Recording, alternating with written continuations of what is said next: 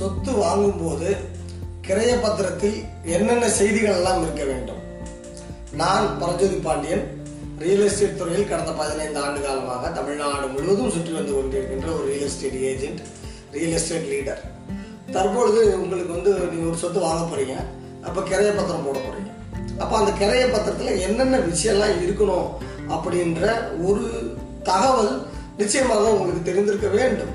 அப்பொழுதுதான் வந்து எதிர்காலத்தில் வருகின்ற சிக்கல்களை நிச்சயமா தவிர்த்தணும் அப்போ என்னெல்லாம் முதல்ல எழுதணும் அப்படின்னா வாங்குறவரு விற்கிறவருக்கோ விற்கிறவரு பேரு அட்ரஸ் முகவரி ஐடி ப்ரூஃப்ல சரியா இருக்கிறது போல இருக்கா நம்ம பார்க்கணும். இப்போ விற்கிறவரு அதுக்கு முன்னாடி ஒரு வ- அவரு ஒரு சொத்தை வாங்கியிருப்பார்ல அந்த பத்திரத்தை வாங்கியிருப்பார் இல்லையா? அந்த பத்திரத்துல இருக்கிற முகவரி அதே முகவரியான்னு பார்க்கணும் பெரும்பாலும் பத்திரத்தில் இதுக்கு முன் பத்திரத்தில் ஒரு முகவரி இருக்கும். அதுக்கப்புறம் வீடு மா மாறி வந்திருப்பாங்க. அதுக்கப்புறம் வேறு அட்ரஸ் ப்ரூஃப் வந்திருக்கும். அப்படின்றதுனால நீங்கள் எழுதும்போது கிரைப்பத்திரம் எழுதும்போது இப்போ இருக்கிற தற்சமய முகவரியும் எழுதணும். அதற்கு முன்னாடி கிரைய இருந்த முகவரியும் எழுதணும். எப்படின்னா மேற்படி பழைய முகவரி சென்னை இந்த இடத்துல வசித்து தற்பொழுது திருச்சியில் வசிக்கின்ற அப்படின்ற மாதிரி அந்த அட்ரஸ் எழுதணும். இது முதல்ல ஃபஸ்ட்டு ஃபஸ்ட்டு வாங்குறவர் விற்கிறவர் எழுதும்போது. வாங்குறவராக நீங்கள் உங்களை பத்தி எழுதும்போது இனிஷியல் பிள்ளைகள் நிறைய பார்த்துருக்கேன். ஒருத்தருக்கு ரெண்டு பேர் இருக்கும். ராஜா தங்கராஜ் அப்படின்னு இருக்கும். தங்கராஜ்ன்றது அப்பா பேர். சில இடத்துல ராஜா தங்கராஜ்னு அப்பா பேர் போட்டுருவாங்க. சில இடத்துல வெறும் ராஜான்னு போட்டுருவாங்க. அந்த மாதிரிலாம் போடக்கூடாது. தெளிவாக நம்மளுடைய ரெக்கார்டில் என்ன இருக்கோ அதே பேரை அவசரம் இல்லாமல் நிதானமாக தெளிவாக நம்ம போடுறதுல மட்டும்தான் இருக்கு. இந்த வாங்குறவர் விற்கிறவர்ல இருக்கிறது தான் வந்து ஏன்னா இந்த இடத்துல இருக்கிற பேர் தான் பட்டா மாற்றத்தில் உங்களுக்கு வரும். நான் இப்போ சொல்ல போகிறது என்னென்னா இந்த- இந்த கிரகத்தில் இங்கே தப்பு நடந்தால் எங்கே உங்களுக்கு எதிர் பிரச்சனை வரும்னு நான் சொல்கிறேன் இது பட்டா பெயர் மாற்றத்தில் உங்களுக்கு சிக்கல்களை உருவாக்கும். அதனால் வந்து வாங்குறவர் விற்கிறவர் பேரை ரொம்ப தெளிவாக எழுதிக்கங்க. அடுத்து விற்கிறவர் வந்து தான் சொத்தை எப்படி வாங்கினேன் யாரிடமிருந்து வாங்கினேன் எப்படி எனக்கு வந்தது அப்படின்னு ஒரு வரலாறு சொல்லுவார். அந்த வரலாறுல தெளிவாக எழுதிக்கங்க அவருக்கு பூர்வீகமாக பாத்தியப்பட்டது அல்லது வாரிசு முறையில் பாத்தியப்பட்டது அல்லது அரசு கொடுத்தது அல்லது நான் இன்னாரிடம் கிரையம் வாங்கியது அல்லது நான் இன்னாரிடம் பாகப்பிரிவினை வாங்கியது அல்லது நான் இன்னாரிடம் செட்டில்மெண்ட் வாங்கியது அல்லது எனக்கு உயிர் மூலம் கிடைச்சது அல்லது ஏலத்தில் எடுத்தது அல்லது ஜப்தியில் எடுத்தது இப்படி என்னெல்லாம் விவரம் மூலமாக அவருக்கு வந்திருக்கோ அந்த விவரத்தை சொல்லும் பொழுது பூர்வீகமாக கிடைச்சிச்சுன்னு சிம்பிளாக ஒரே வார்த்தையில் போட்டுடுறாங்க. அதெல்லாம் வந்து பல பிரச்சனைகள் இருக்குது. எப்படி பூர்வீகமாக கிடைச்சதுன்னு அதை டிஸ்கிரைப் பண்ணணும். ரெண்டு வரி. அப்புறம் அது சம்மந்தப்பட்ட ஆவணங்கள் இருந்தால் அந்த ஆவணங்களை போடணும். வா அட்வஸ்சுக்கு ப்ரொசஸ் என்ன அட்வஸ் பொசஷன் போடணும். அதாவது எதிர்மறை சுவாதீனம் போடணும். அடமான சுவாதீனம் போட்டிருப்பாங்க. முதல்ல சுவாதீன அடமானம் போட்டிருப்பாங்க. அப்புறம் கிரயமாயிருக்கும். இப்படி எப்படி சொத்து வந்ததோ அதை வந்து தெளிவாக நீதிமன்றமாலாம் கிடைச்சா நீதிமன்ற ஆணையை போடணும். அரசு கொடுத்துருச்சுன்னா அரசு கொடுத்துருக்குன்னு டிகேடி நம்பர் இது யாருமே செய்ய மாட்டாங்க. நல்லா கவனிச்சுக்கணும் டிகேடி நம்பர் அந்த அரசு ஆணை கொடுச்சுல அந்த உத்தரவு எண்ணை நிச்சயம் போடணும். எப்படி கிடச்சின்ட்டு. அல்லது பூர்வ கிரயமாக கிடைச்சுன்னா பழைய பத்திரம் என்ன போடணும். இப்போ என்னன்னா ஒரு சொத்து வந்து முதல்ல பூர்வீகமா இருந்து அடுத்து ஒரு அஞ்சாறு கை மாறி அப்படியே வந்திருக்கும். அப்போ நீங்கள் அஞ்சாவது ஆள். இப்போ நாலாவது ஆள்கிட்ட வாங்குறீங்க. நாலாவது ஆள் என்ன பண்ணுறாரு எழுதி கொடுக்கும்போது மூணாவது ஆள் யாரோ அதை மட்டும்தான் அதில் மென்ஷன் பண்ணுறாரு அப்படி பண்ணக்கூடாதுங்க. அது மிகப்பெரிய பிழை. மூணாவது ஆள் மென்ஷன் பண்ணி மூணாவது ஆள்லேருந்து எனக்கு வந்திருக்குன்னு காட்டுறாங்க. ஆனால் மறுபடியும் ஆரிஜன்லேருந்து வரணும். நதிமூலம் ரிசிமூலத்துன்னு வரணும் இந்த சொத்து முதல்ல இன்னாரிடம் இருந்துச்சு இத்தனாவது வருஷத்தில் ஆயிரத்தி தொள்ளாயிரத்தி நாற்பதில் அதுக்கப்புறம் இன்னாருக்கு வந்துச்சு அறுபதில் அடுத்து எண்பதில் இன்னாருக்கு வந்துச்சு அடுத்து ரெண்டாயிரத்தில் இன்னாருக்கு வந்துச்சு அடுத்து ரெண்டாயிரத்தி பத்து எனக்கு வந்துச்சு இப்போ நான் உங்களுக்கு தரேன் அப்படின்ட்டு அந்த கண்டென்ட்டோட ஹிஸ்ட்ரி இருக்கு இல்லையா? அது ரொம்ப தெளிவாக இருக்கணும். இதுல தான் நிறைய பேர் முன்னாடி இருக்கிற கிரையத்தை மட்டும் எழுதுவாங்க. அது என்ன சிக்கல்னா ஒரு சொத்து வந்து தடை இல்லாமல் ஒருத்தருக்கு வரணும். அஞ்சு டிரான்சாக்ஷன் நடந்திருக்குன்னா என் அந்த சொத்து இறங்குதல்னு நம்ம சொல்லுவோம். அதில் வந்து எந்த ஹிண்டரன்ஸும் இருக்கக்கூடாது. உரிமைகள் சகோதர பாத்தியம் அந்த பாத்தியம் இந்த பாத்தியம் இருக்கக்கூடாது. அப்படி இரு அப்படி இப்படி எழுதுனா மட்டும்தான் அதில் எப்படி வருது? இப்போ யாராவது ஹிண்டரன்ஸ் வராங்க. அப்படின்னா எங்கேருந்து வராங்க? தடு உ- உரிமை கொண்டாடுறாங்கன்னா எங்கேருந்து கொண்டாடுறாங்க? அப்படின்ற ஐடியா நமக்கு கிடைக்கும். எதிர்காலத்தில் அந்த மாதிரி ஏதாவது சிக்கல் வந்தால் அதை நம்ம பார்த்துக்கிறதுக்கு வசதியாக இருக்கும். அதனால தெரிஞ்சுக்கோங்க. வில்லங்கள் ஏன்னா பாகப்பிரிவினர் செட்டில்மெண்ட்டெல்லாம் கண்டிப்பாக எங்கேயாவது ஒரு கிளைம் வருவான். எப்பா எனக்கு அதில் பங்கு இருக்குது ரெண்டாவது பொண்டாட்டி பையன் நான் அப்படின்லாம் வருவான். அப்போ நம்ம வந்து அதை தெளிவாக அந்த தடை அந்த வாரிசு வரலாறுகளை நாம் தெளிவாக எழுதணும். இதை நிறைய பேர் சுருக்கமாக சின்னதாக கடமைக்கு செய்கிறாங்க அதை டீட்டெயில்டாக எழுதுறது சிறப்பு. முதல்ல நல்லா தெரிஞ்சுக்கோங்க. அட்ரஸில் பட்டாமாற்றம் பெயரில் பிரச்சனை வரும். கரெக்டாக பேர் அட்ரஸ் எழுதலாம் இதில் என்ன வரும். சட்ட சிக்கல்கள் தடைகள் நீதிமன்ற வழக்கில் வரும்போது அதற்கு எதிர்கொள்றதுக்கு எங்- உங்களுக்கே புரியாது எங்கேருந்து வந்தாங்க இவங்க அப்படின்ட்டு அதுக்கு இது இருந்தால் தான் ஓ இந்த லைனில் இவங்களுக்கு டைட்டில் வருதா அப்படின்ற மாதிரி நம்ம வேலை பார்க்க முடியும். தெளிவாக எழுதுங்க. அடுத்து சேல் கன்சன்ட்ரேஷன் எவ்வளோ அமௌண்ட் கொடுக்குறீங்க? அதை என்னாலையும் எழுத்தாலையும் எழுதுங்க. அது வந்து உங்களோட வரி விஷயத்தில் பார்த்துக்கணும் நீங்கள் ஒழுங்காக எழுதலை எவ்வளோ பணம் கொடுக்குறீங்க? பணத்தை எந்த மோடில் கொடுக்குறீங்க? பணத்தை செக்கெல்லாம் வீட்டில் கொடுத்துருப்பாங்க. இடையில இடையில கொஞ்சம் கொஞ்சமாக கொடுத்துருப்பாங்க. ரெண்டு வருஷமாக கொடுத்துருப்பாங்க. ஆனால் அங்கே வந்து மொத்தமாக ஒரே டைமில் கொடுத்த மாதிரி அங்கே எழுதிருப்பாங்க பெரிய தொல்லது மூணு பேமெண்ட்டாக கொடுத்துருப்பாங்க நாலு பேமெண்ட்டாக கொடுத்துருப்பாங்க. ஆனால் அதில் எழுதும்போது மட்டும் கிரைய தொகை ரூபாய் இருபது லட்சத்தை இப்போ கொடுத்தேன் அப்படின்னு எழுதிடுவாங்க அதெல்லாம் வந்து நாளைக்கு வந்து உங்களுக்கு வந்து short time capital gain tax long time capital gain tax எல்லாம் சிக்கல் வரும். எப்படி பணம் கொடுத்தீங்களோ அப்படியே அதை எழுதுங்க.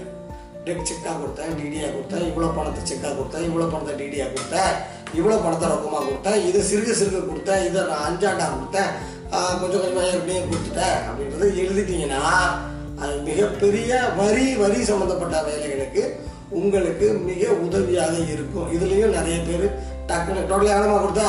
ஆஹ் இத்தனை லட்சமா அவன் எப்படி கொடுத்தா? ஆளாங்கிறதுல இப்போ இப்போ இப்போ என்னமோ பத்திரம் அன்னைக்கு கொடுத்த மாதிரி இதில் எழுதிடுவான். பத்திரம் முன்னாடி ஒரு ஆறு மாதம் ஒரு வருஷம் பேமெண்ட் கொடுத்துருப்பாங்க. இன்னைக்கு க ரொக்கமாக பெற்றுக்கொண்டு நான் கையெழுத்து போடுறேன் அப்படின்னு அதில் அந்த கண்டென்ட் எழுதுவாங்க. அது சும்மா ஈ அடித்தாங்க காப்பி கண்டென்ட் அப்படியே காப்பி அண்ட் பேஸ்ட் கம்ப்யூட்டர் அப்படி எழுதாதீங்க. பேமெண்ட்லாம் ரொம்ப முக்கியமாக கவனிங்க. அடுத்து பணம் பட் வாங்கி கொண்டதுக்கு வாங்கி கொண்டு ரசீதை ஒரு கொடுக்கணும். ரசீதை இதுவே எழுதணும். இது ரசீது. நான் இந்த அமௌண்ட்டை பெற்றுக்கொண்டேன். அதற்கு இதுவே ரசீது. இந்த நிறைய பத்திரமே ரசீது. அப்படின்னு ரிசிப்ட் அக்னாலேஜ் பண்ணணும். கீழ்கண்ட சாட்சிகள் முன்னிலையில் அக்னாலேஜ் பண்ணணும் நிச்சயமா. ஆக இதுதான் பணம் சம்மந்தப்பட்டது அடுத்து அவர் ஒரு உறுதி கொடுக்கணும். என்ன உறுதினா இந்த சொத்துல எந்த வில்லங்கமும் இல்லை. இந்த நீ முதல்ல அனுபவிச்சுக்கணும். இதில் எந்த வில்லங்கமும் இல்லை அப்படின்னு கொடுக்கணும் அப்புறம் சுவாதீனத்தை கொடுக்குறோன்னு சொல்லணும். வில்லங்கங்களுக்கு முன்னாடி சுவாதீனத்தை கொடுக்குறோன்னு சொல்லணும். ஏன்னா எழுதிட்டு கரையை கொடுத்துட்டாங்க சுவாதீனமே கொடுக்காம இருப்பாங்க. இந்த சுவாதீனத்தையும் உங்கள்கிட்ட ஒப்படைக்கிறேன். அந்த வார்த்தை நிச்சயமா இருக்கணும். நீங்கள் வந்து அனுபவிச்சுக்க வேண்டியது பரம்பரை பரம்பரையாக புத்திர பௌத்திர பாரம்பரியமாக நீ அனுபவிச்சுக்க வேண்டிய வார்த்தைக்கு போட்டுப்பாங்க அது ரைட் அது எல்லாம் ஜென்ரலாக வருது அடுத்த முக்கியமான கிளாஸ் என்னன்னா இந்த வில்லங்கங்கள் இருந்தால் நான் பொறுப்பெடுக்கிறேன் வில்லங்கள் சிம்பிளாக எழுதிடுவாங்க. அனைத்து வில்லங்கள்ன்ட்டு அது நீ அனை டீட்டெயிலாக எழுதிட்டீங்கன்னா தொல்லையில் என்னென்ன வில்லங்கள் பாருங்க. இந்த பத்திரத்தில் நான் உங்களுக்கு கிரையம் கொடுக்கும்போது இதுக்கு முன்னாடி தானமோ அடமானமோ முன்கிரயமோ முன் அக்ரிமெண்ட்டோ உயிலோ செட்டில்மெண்ட்டோ கோர்ட் அல்லது கொலாட்ரல் செக்யூரிட்டியோ ரெவென்யூ அட்டாச்மெண்ட்டோ மைனர் வியாஜமோ வாரிசு பின்தொடர்ச்சியோ பதிவு ப- பத்திரம் பெறாத பத்திரத்தில் எழுதின கோரல்களோ சொத்து ஜப்தியோ சொத்து ஜாமீனோ இப்போ பைசல் சர்க்கார் கடனோ வங்கி கடனோ தனியார் கடனோ சொத்து சம்பந்தமான வாரிசுரிமையோ சிவில் மற்றும் கிரிமினல் வழக்குகளோ சர்க்காரில் ஆர்ஜிதமோ நில உச்சவரம்போ நில கட்டுப்பாடோ அரசு நில எடுப்பு முன்மொழிவோ பத்திரப்பதிவு சட்டம் பாட்டி செவன் ஏல இருக்கும் பெரும்பாலும் இதெல்லாம் எழுதிருவாங்க. இந்த பாட்டி செவன் ஏல இருக்கான்னு எழுத மாட்டாங்க. ஏன்னா முத்திரை தாள் வந்து பாட்டி செவன் இப்போ போடுறது பேசன் ஆகிடுச்சு அதாவது ஸ்டாம்ப் வெட்டி கவர்மெண்ட் ஒன்று கட்ட சொல்லும். நாங்கள் கட்ட மாட்டோம். கம்மியாக தான் கட்டுவோம் அப்படின்னு பாட்டி செவனில் போட்டிருப்பாங்க. பத்திரம் அவங்க பெண்டிங்கில் இருக்கும். அதை தெரியாமல் நம்ம வாங்குவோம். அதாவது ஒரு ஏக்கர் பத்திரத்தை அங்கே பெண்டிங்கில் இருக்கும். அதுக்கு இருபத்தஞ்சு சென்ட்டை நம்ம வாங்குவோம். பத்திரம் அங்கே இருக்கும். சரி இருபத்தஞ்சு சென்ட் தானே நமக்கு பத்திரம் ஒரிஜினல் ஜெராக்ஸ் கொடுத்தா போதும் அப்படின்னு நினச்சி நம்ம ஜெராக்ஸ் வாங்கிடுவோம். அதுக்கப்புறம் தான் இதுக்கும் பத்திரத்தை நிறுத்தி அங்கே பாட்டி செவனியில் பிரச்சனை இருக்குன்னு தெரியும். நமக்கு பத்திரம் ரிலீஸ் ஆகாது. ஆக இந்த மாதிரி ஒட்டு மொத்தமாக எல்லாத்தையும் டீட்டெயிலாக எல்லா வில்லங்கமும் எழுதி இது மாதிரி எதுவுமே இல்லை அதுக்கு நான் உறுதி கூடுறேன் அப்படின்னு சொல்லிட்டா நாளைக்கு பிரச்சனை இல்லை. டோட்டலாக ஒரு நான் ஒரு இருபத்தி நாலு வகைப்படுத்தியிருக்கேன். இன்னும் அஞ்சாறு ஏதாவது புதுசாக சேர்த்துக்கணும் போட்டு அப்புறம் இதர வில்லங்கள் கூட நீங்கள் போட்டுக்கிட்டீங்கன்னா ரொம்ப நல்லாயிருக்கும்.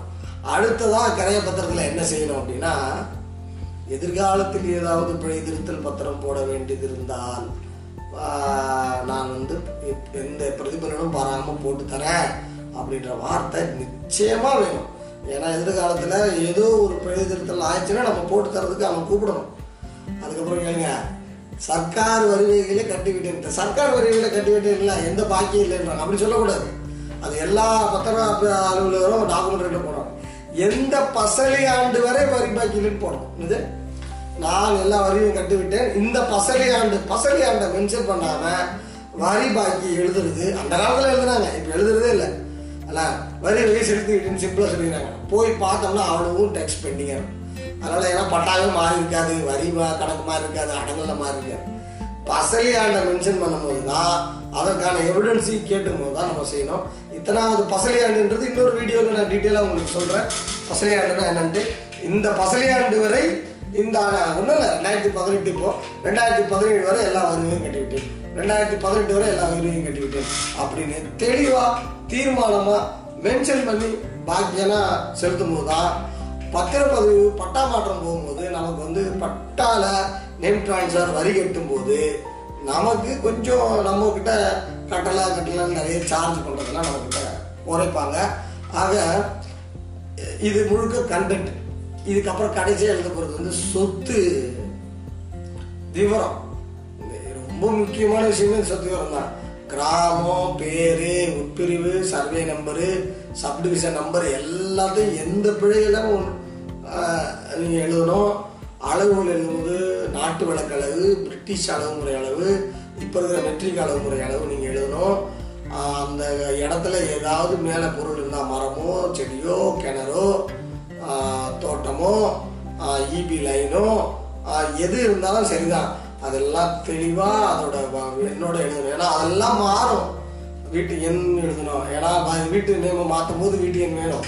பத்திரத்தை வச்சு நம்ம வீட்டு எண் நம்ம பேருக்கு மாற்ற போகிறோம் பஞ்சாயத்தில். மின்சார எண் மாற்ற போகிறோம் கிணறு சர்வீஸ் எண் மாற்ற போகிறோம் இது எல்லாத்துக்கும் வந்து அது தெளிவாக எழுதிடணும் எந்த ஒரு சிக்கலும் இல்லாமல் ஏன்னா பெயர் மாற்றங்கள் பத்திரத்தோட முடியல. வெளியே இன்னும் நிறைய இடத்துல மாற்ற வேண்டியிருக்கு. அது சம்மந்தப்பட்ட எல்லாத்தையும் சேர்க்கணும். கட்டடம் இருந்தால் தெளிவாக கட்டணம் இருக்குது கட்டடம் இல்லைன்னா தெளிவாக கட்டணம் இல்லை அப்படின்னு சொல்லும்போது தான் வந்து ஸ்டாம்ப் டியூட்டி செக் பண்ணுறதுக்கு பார்ப்பாங்க. கட்டடம் இருக்கா கட்டணம் இல்லையான்னு அப்புறம் கடைசியாக என்ன எழுதுவாங்கன்னா அரசு வழிகாட்டு மதிப்பு எவ்வளோ மார்க்கெட் மதிப்பு எவ்வளோ சந்தை மதிப்பு எவ்வளோ இதெல்லாம் தே தேவைன்னா உங்களுக்கு எழுதிடுவாங்க. நீங்கள் அந்த கிரைய பத்திரம் எழுதும்போது தெளிவாக தெரிஞ்சுக்கோங்க. மூணு பாயிண்ட் நான் சொல்கிறேன் நாலு பாயிண்ட் சொல்கிறேன் ஃபஸ்ட்டு பாயிண்ட் வந்து வாங்குறவர் விற்கிறவர் பேரில் தெளிவாக இருந்தீங்கன்னா தான் உரிமை மாற்றங்களுக்கு தொ தொல்லை இல்லாமல் இருக்கும். அதுக்கப்புறம் வந்து இந்த சொத்து எப்படி வந்துச்சுன்ற ஹிஸ்ட்ரி கம்ப்ளீட்டாக எழுதாமல் பத்திரத்தை கிரைய பத்திரத்தை எழுதாதீங்க. வில்லங்கங்கள் வந்து லிஸ்ட் அவுட் பண்ணிவிடுங்க இருபது இருபத்தி நாலு நான் எழுதிருக்கேன் உங்களுக்கு முப்பது முப்பத்தஞ்சு எவ்வளோ வந்தாலும் லிஸ்ட் அவுட் பண்ணிடுங்க. அதுக்கப்புறமும் இன்னும் ஏதாவது வில்லங்கங்கள்னு ஒரு வார்த்தையும் சேர்த்துருங்க. அது ரொம்ப தெளிவானது.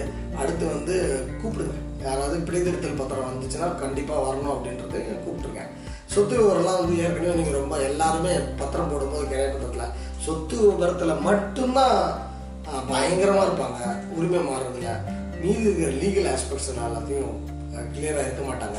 அதனால் வந்து இந்த கிரைய பத்திரம் பார்க்கறதுலேருந்து அடுத்து நீங்கள் சொத்து வாங்குறீங்கன்னா நான் சொன்ன எல்லா பாயிண்ட்ஸையும் ஞாபகம் வச்சுட்டு நீங்கள் கிரைய பத்திரத்தை தயார் பண்ணுங்கள் சொத்துக்களை உங்களுக்கு நிறைய சேரணும். ஐஸ்வர்யம் பெருகணும். உங்களுக்கு ஏதாவது ஒரு சொத்து சம்மந்தப்பட்ட பிரச்சனைகளோ சிக்கல்களோ இருந்தால் கீழே இருக்கிற எண்ணுக்கு கால் பண்ணுங்கள் எப்போ வேணால் கால் பண்ணுங்கள் எத்தனை வாட்டி வேணால் பேசுங்க. கன்சல்டன்சி ஆலோசனைகள் அனைத்துமே இலவசம். உங்களுக்கு தேவைப்படுது. தமிழ்நாடு முழுக்க நேரடியாக வந்து கூட தமிழ்நாடு முழுக்க எங்கனால வந்து ரெண்டு நாளும் மூணு நாளும் தங்கி அந்த சொத்துக்களை ஆய்ந்து உங்களுக்கு இலவசமான ஆலோசனைகளை நாங்களே கொடுக்கிறோம். எந்தவித கட்டணமும் இல்லை. நன்றி. வணக்கம். சொத்துக்கள் சேரட்டும் ஐஸ்வர்யம் பெறட்டும்.